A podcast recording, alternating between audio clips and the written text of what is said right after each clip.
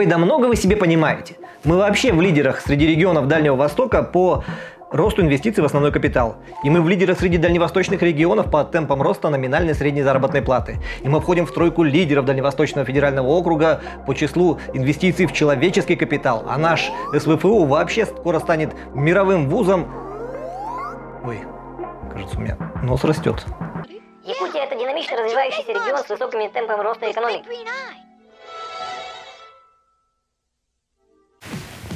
Блин, я-то куда полез? Не, надо заканчивать с этой немотивированной обобщенной гордостью. Извините, увлекся, так сказать, общими тенденциями. В эфире передача «Говорящие головы», я Виталий Обедин, и сегодня мы будем говорить о гордости и немножко о, гря... о грязи. Ну, ну да, так, так написано, о грязи.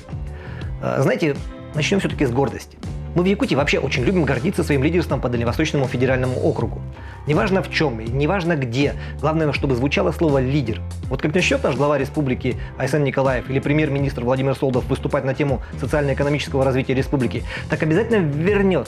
Мол, по темпам роста экономики или там по объему ВРП на душу населения Якутия занимает лидирующее положение среди регионов Дальнего Востока. Ну, да, иногда занимает. А вы точно уверены, что вот это, именно это повод для страшной гордости? Потому что если присмотреться, то фон-то получается не очень. В среднем по всей России, согласно данным Росстата, за чертой бедности проживает 12,9% населения.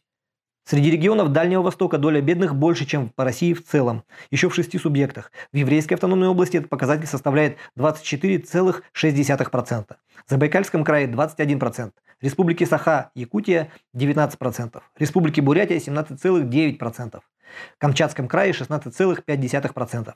И в Амурской области 15,1%. То есть, мы гордимся тем, что Якутия регулярно становится лидером в различных показателях в округе, где собраны регионы, которые в свою очередь лидируют по количеству бедняков в стране. Ну, да, достижение.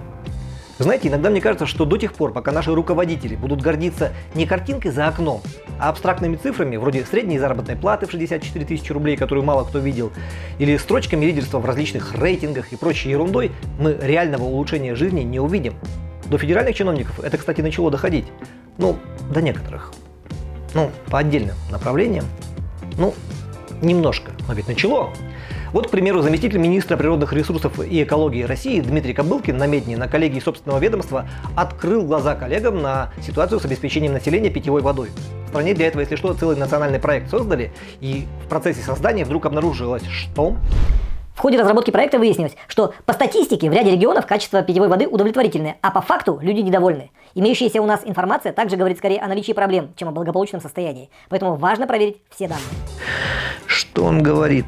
Ну вот что он говорит? Нет, был бы я Путиным, я бы этого человека сразу уволил.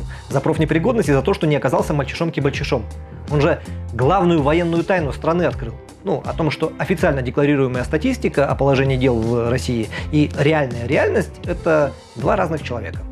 А надо твердо стоять на своем. Если в бумажке указано, что качество воды удовлетворительное, то хоть чай с активированным углем вместо сахара пей, а недовольство держи при себе. Горячая вода.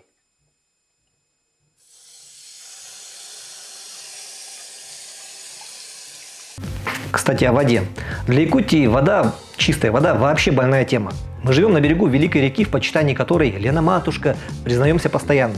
Мы именуем себя краем тысячи озер, но при этом у нас с водой большие проблемы. В городе Якутске воду из-под крана у нас рискуют пить только, ну, наверное, директора водоканала. Нет, это не шутка. И Николай Жестков, и Анатолий Каджагасов демонстративно перед журналистами пили воду на камеру. Насколько дни они потом брали больничные, история, конечно, умалчивает. При этом Якутск, поверьте, еще не в худших условиях по сравнению с другими населенными пунктами Якутии. В республике менее 17% городов и сел имеют водозаборы, а очистные сооружения есть вообще только в 7% муниципалитетов Якутии. Как тебе такое лидерство, Илон Маск?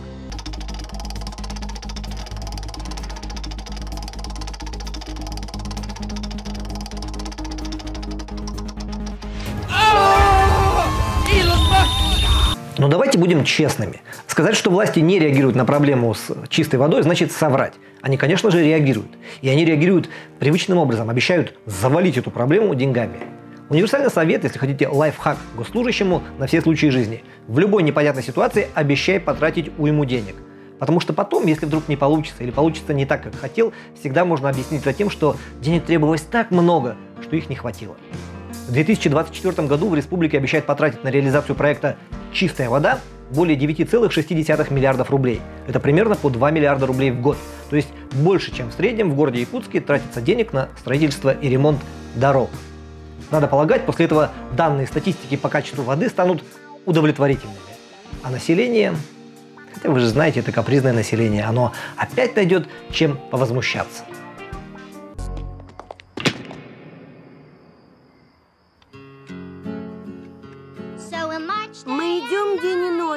Большой холодной башни. Непосредственно сейчас это капризное население тоже возмущается, но ведь при этом покупает в бутылках и бутылях воду у предпринимателей за деньги, живя на берегу величайшей реки, в регионе с ничтожной плотностью населения на квадратный километр. То есть в условиях, когда загадить окружающую среду, казалось бы, ну чисто физически затруднительно. Но мы, надо отдать нам должное, справляемся. Разгребать последствия, правда, получается плохо, а вот нагадить выше головы – это могем. На прошлой неделе мы отмечали 9 мая, день окончания Великой Отечественной войны. Так вот, война с фашистской Германией длилась 4 года и закончилась победой. Великая городская война властей республики и города Якутска с мусором в столице Якутии длится уже 8 лет, то есть в два раза дольше. И до победы там... А помните, как начиналось? В 2011 году президент, да, у Якутии когда-то был президент, лично открывал мусорный фронт. Конечно, это не дело президента заниматься вопросами утилизации мусора в городе Якутске. Но я вынужден и обязан этим заниматься, потому что порядок не наводится. Власти города обязаны создать настоящую конкурентную среду в сфере переработки мусора. И что же мы видим спустя 8 лет беспримерной борьбы? Мусор и ныне там. Но нельзя сказать, что на мусорном фронте совсем без перемен. Во-первых, главный враг переименован. Теперь это не мусор, а ТКО, то бишь твердые коммунальные отходы. Во-вторых, за ТКО в отдельно взятом городе Якутске больше не отвечают ни глава республики, ни мэр города Якутска. Вместо этого создан специальный козел отпущ... э, мусорный региональный оператор. То есть компания, которая возьмет на себя весь цикл решения мусорного вопроса. Сбор, вывоз, переработка того, что можно переработать, утилизация того, что переработать нельзя. В Якутске этот мусорный оператор называется компания Якутск Экосети. И это очень особая компания. А особая она сразу по нескольким причинам. Я назову две. Во-первых, это компания, которая уже дважды ухитрилась заманить в Якутию иностранных инвесторов. И для этого ей не потребовались ни золото, ни алмазы, ни красоты ленских столбов, ни э, нетронутая девственная якутская природа. Мусором заманили. Оказывается, бритонцев и эстонцев хлебом не корми, дай поубираться в городе Якутске. На деле мы, правда, ни одного эстонца или британца в глаза не видели, да и инвестиции их все больше на словах, но это уже мелочи. Во-вторых, это компания, на которую и за которую в Якутске работают все. Вот совсем все. Я сейчас не про дворников и технику муниципального предприятия «Мобжилкомсервис», которая действительно работает за якутской кассете. Берите выше. Глава Якутии Айсен Николаев лично собирает закрытые совещания по вопросам вывоза ТКО в городе Якутске. Министр ЖКХ и энергетики Дмитрий Садовников лично бдит за тем, как компания работает и как она отчитывается. Даже чудо-мэр в стране не осталось. Главы округов, не тратьте свое время на разбирательство между управляющими компаниями и оператором. Это их работа. На нарушителей обратит внимание административная комиссия городского округа. Ваша задача – обеспечить чистоту.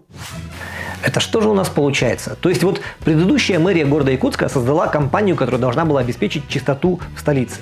Чтобы эта компания ни в чем себе не отказывала, власти республики, ну, сегодня это есть э, наполовину, по крайней мере, бывшая мэрия города Якутска, э, власти республики подняли тарифы на вывоз мусора. Примерно в два раза для средней семьи и от 4 до 8 раз для предпринимателей. Чтобы этой компании лучше работалось, зачистили рынок от конкурентов, с него выкинули всех мелких частников, в том числе тех, кто мог предложить лучшую цену и лучшие условия на вывоз мусора. Ввели в обязалово заключение прямых договоров для юридических лиц – Теперь аж в четыре пары высочайших глаз глава, министр, мэр, первый зам мэра, курирующий ЖКХ бдят за деятельностью компании. А когда главы городских округов начинают возмущаться, что мусор-то, несмотря на все эти, не знаю, ништяки, не вывозится, им говорят, не тратьте время, обеспечивайте чистоту. А деньги собирает Якутск Экосети. Говорю же, особая компания, особенная. Пацаны, вообще, ребята, классно, вообще. Знаете, когда в Якутии случаются масштабные лесные пожары, или когда паводок вдруг оказывается сильнее, чем ожидали, и затапливает ну просто неприлично большое количество населенных пунктов, в воздухе мистическим образом материализуются статистические цифры, ну или их носители, которые наглядно доказывают. Просто это было аномально сухое лето, когда мы говорим о пожарах, или просто выпало аномально большое количество атмосферных осадков, если мы говорим о паводке. И сдается мне, что с мусором та же история. Есть там что-то аномальное, что-то, что меняет причинно-следственные связи и даже разрывает пространственно-временной континуум. В этом я убедился, услышав комментарий начальника Госкомцена Республики Антонины Винокуровой недели две назад. Чтобы убрать все разногласия по тарифообразованию на вывоз и утилизацию ТКО, надо менять объемы вывозимого мусора под принятые тарифы. Сейчас было не совсем понятно, да? Тогда я поясню. Смотрите внимательно. Тарифы на вывоз и утилизацию мусора, действующие 131 рубль с человека в городе Якутске, утверждались исходя из нормативов.